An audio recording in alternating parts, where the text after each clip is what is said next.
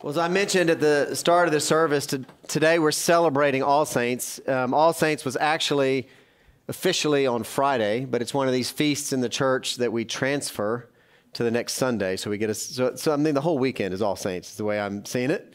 And um, today I want to talk about, um, we're talking about the power of the saints today. And I, when we hear the power of the saints, um, I don't want you to think about, some of y'all will know this uh, ritual that some people have um, of buying a figurine of St. Joseph and burying him upside down in their front yard because that's going to help you sell your house. We're not talking about that kind of power. That's a whole other sermon that we can um, evaluate that whole deal. What I want to do is talk about the power of the saints in helping us in our spiritual lives, like what they do for us in our spiritual lives and where we go with that. And what I want to do first is uh, give just a little bit of historical context about where this feast came from, and then turn to look at uh, what these saints do for us in terms of the power of in our spiritual lives. And the first thing, just give a little bit of historical context to it. Um, scholars tell us that All Saints began, like the feast itself, began in Ireland, spread to England, then went to the continent. And what we know is that by the ninth century, that it's in Rome with Pope Gregory IV asking the Holy Roman Emperor to make it a festival throughout the entire Holy Roman Empire. That's by the ninth century. But there were parts of it or streams of it that existed before that. Um, it was kind of interesting to see how early it starts. Before the year 270, we've got some of the early folks in the church writing about having a day for the martyrs. And then later in um, uh, St. John Chrysostom is preaching and talking about a day of the martyrs um, as early as the late fourth century, early fifth century kind of time frame where he is. So, so it's existed this way. We get this date of November 1st, and at this point, you may know that another name for All Saints is, uh, is All Hallows Day or Hallows Day, and that's where we get the eve before being Hallows Eve. Halloween, you get it. So where we go with that. But November 1st came about because the same Pope I mentioned, Gregory IV, uh, on November 1st, back in the ninth century, dedicated an altar at St. Peter's Basilica that was called the All Saints Altar. And that date, November 1st, then spread throughout the church. So the whole western side of the church who celebrate this feast do it on November 1st. Little trivia has nothing to do with the rest of the sermon, but the Eastern church celebrates it also, but they do it on the Sunday after Pentecost. So a little bit of variation between the, the East and the West on the churches.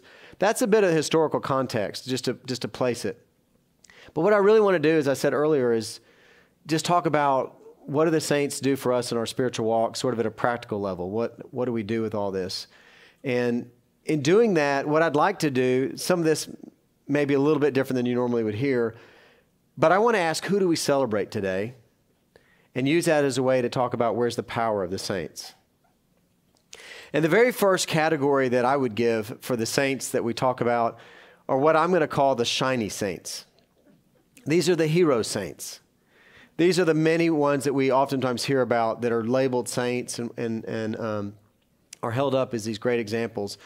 The Roman Catholic Church, which has the, this extreme mechanism for making saints, they have over 10,000 saints that they recognize, right? And the Anglicans, it's a lot more complicated to figure out who we're going to regard as saints and who we're not going to regard as saints. And um, again, that's a little bit of another discussion, but we'll just kind of flow with it for now. But there are more than these 10,000. And these shiny saints are the ones I think we sometimes think about, you know, Matthew and Mark and Luke and John and, you know, maybe St. Paul. And you think about all the famous saints that you like, you know, certainly the revelers down on Lower Greenville in March want to hold up St. Patrick.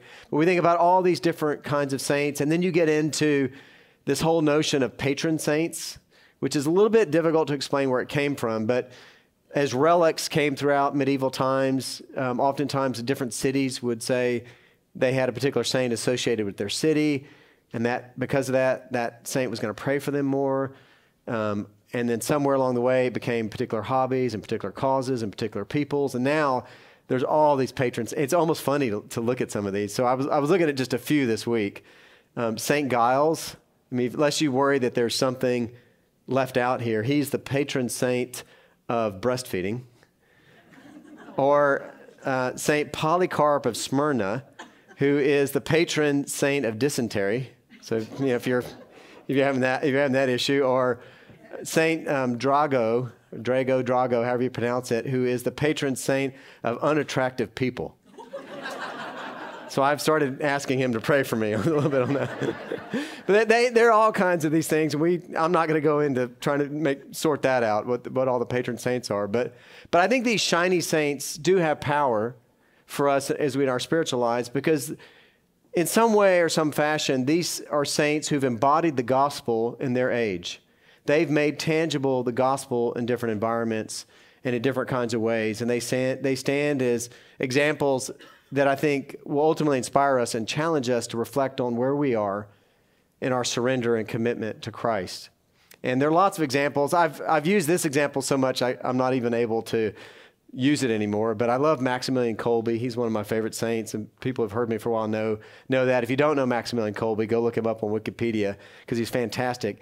And if you go look at the back of Westminster Abbey next time you're in London, you'll see that he's even though he's he was a Roman Catholic priest, he's put up as an effigy on the back of Westminster Abbey, along with Oscar Romero, another Catholic put up there, and Martin Luther King. You can start thinking about some of the people back there. But the one, the second favorite one that I really love is for these shiny saints um, is Jonathan Daniels.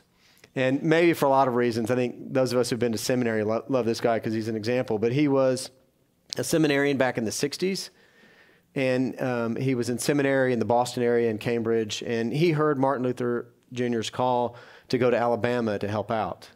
And he went down there with a friend that was supposed to be just a weekend. They were going to go down for like a weekend, and he ended up going deep with it and making arrangements to stay a semester, and then I think he stayed the entire school year. And it all came around all the way to the next summer, and um, and he was doing all the things that Dr. King was asking them to do and helping and doing different things with all the racial issues going on and, and with civil rights at the time. But on August 14th of 1965, he went and um, he, right before that, he had been protesting with a group of people at a whites only restaurant. And trivia, they were hauled to the jail in a trash truck. And then they were thrown in jail. And six days later, they, they got released. And there were four of them that decided they were going to walk next door to a country store to get a soft drink. It was Jonathan Daniels, who was a seminarian. There was a white Roman Catholic priest, and then there were two African Americans, and they all headed to this store. When they got to the store, there was uh, a white guy at the door with a shotgun, and um, it was things happened very, very quick. But he lowered his gun to shoot at one of the African American girls, and Jonathan Daniels' response was to throw her to the ground and jumped in front of her. And he took the full load of, the, of that first shot. Um, he died on the scene. This guy at the door chased the Roman Catholic priest and shot him in the back, but he lived. And the two girls, um, they lived. And I hear that story, and to me, he's one of these shiny saints to me because he, he, I've heard one of the definitions of a saint is a saint is somebody who helps you, makes it easier for you to believe in God he's one of these people, his commitment and his example makes it easier for me to believe in God and also just is inspiring to the faith and it also at the same time asks questions. You know i think to myself would i have been willing to give up a semester of seminary because i had my path in my career that i'm you know staking out or whatever it is? He gave that whole year. And would i be willing to die for somebody that wasn't part of my nuclear family for justice all these are, so I think these kind of shiny saints oftentimes inspire us and they, they ask us through their lives some hard questions about where we are in our surrender, where we are in our relationship with Christ. So that's, you know, I think those we hold, I think those, those are the ones we usually think about, right? But today is, we're celebrating all saints. And I want to underscore all for a minute because I want to spend the next bit looking at a couple categories that are going to go into the all bit. I think there's a whole nother division. I'm making this up, so just know that, right? I think there's a whole nother division that I'm calling the unshiny saints. I mean, they're saints, but they're not shiny, right? And you and the Bible is full of this. And I, I think, you know, while the shiny saints, their power to us, I think, is to ask these questions and inspire us. I think the unshiny saints are saints who teach us that God uses broken people.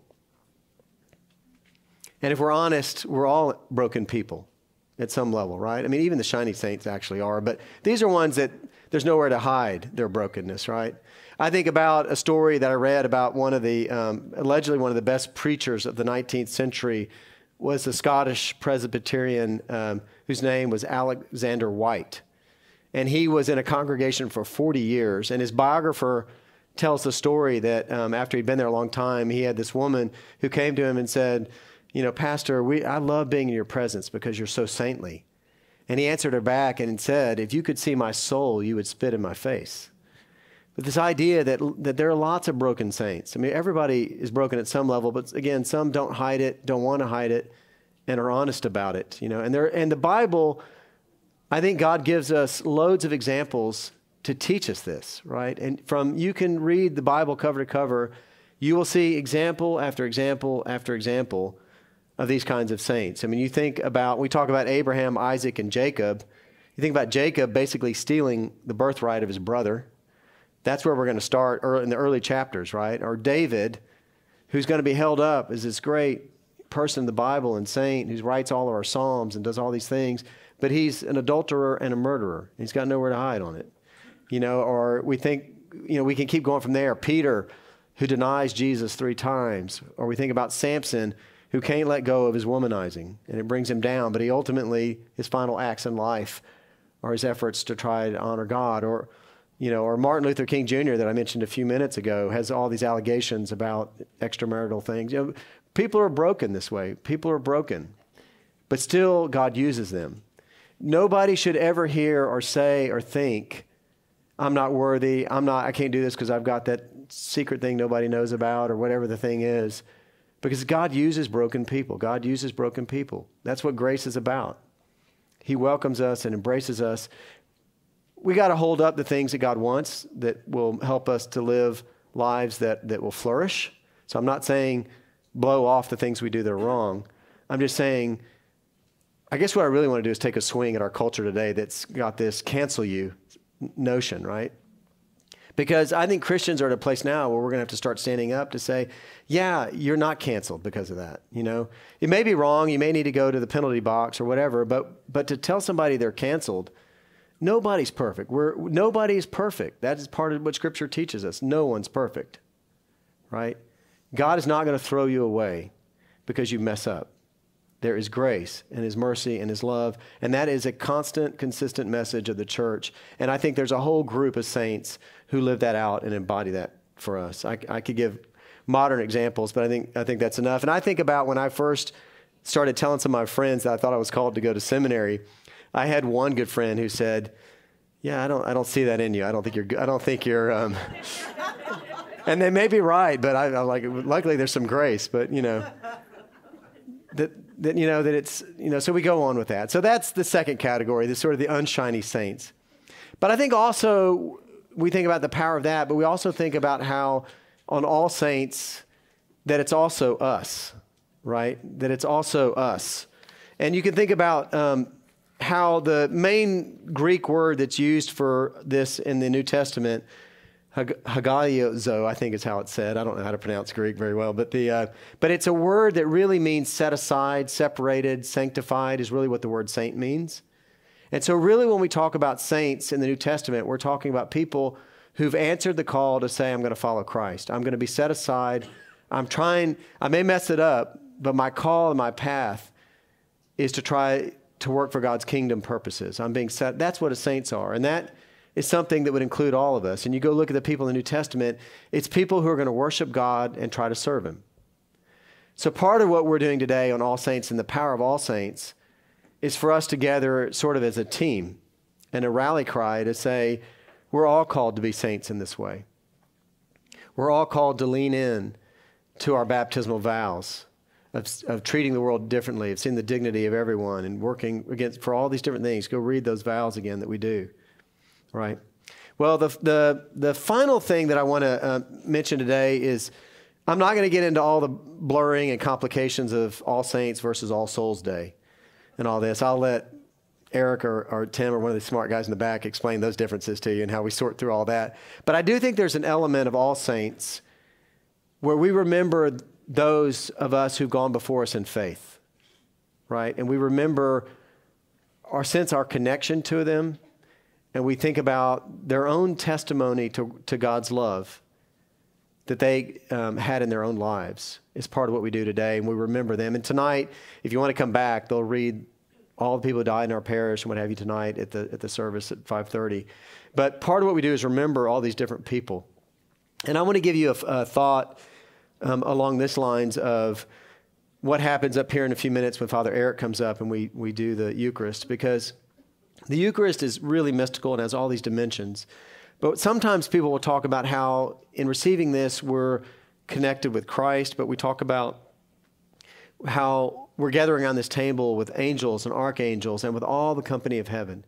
And there's this sense that there's this vertical piece that all of the people who have gone before us who are in Christ are also present in this worship and who, in some sense, are united with us as we partake of the sacrament. That's a profound mystery to, to think about. But I had an old priest friend of mine whose dad had died when he was young, who used to always say he felt closest to his dad after his dad had passed away at the Eucharist for that reason, because he knew his dad was worshiping and holding on to Christ and connected to Him that way. But lots to think about. So there's, so there's lots of power on this day. So I, I want to leave you with lots of different things to think about at lunch and throughout the different week.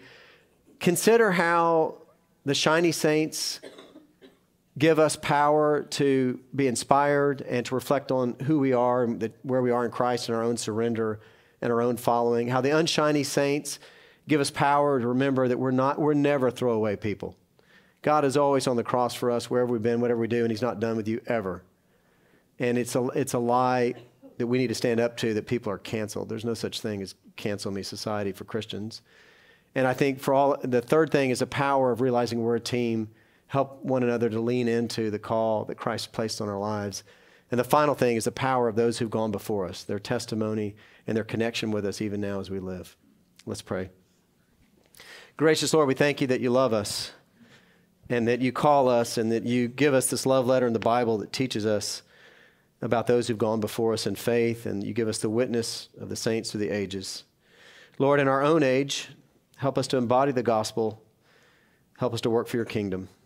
We pray all this in Jesus' name. Amen. Amen.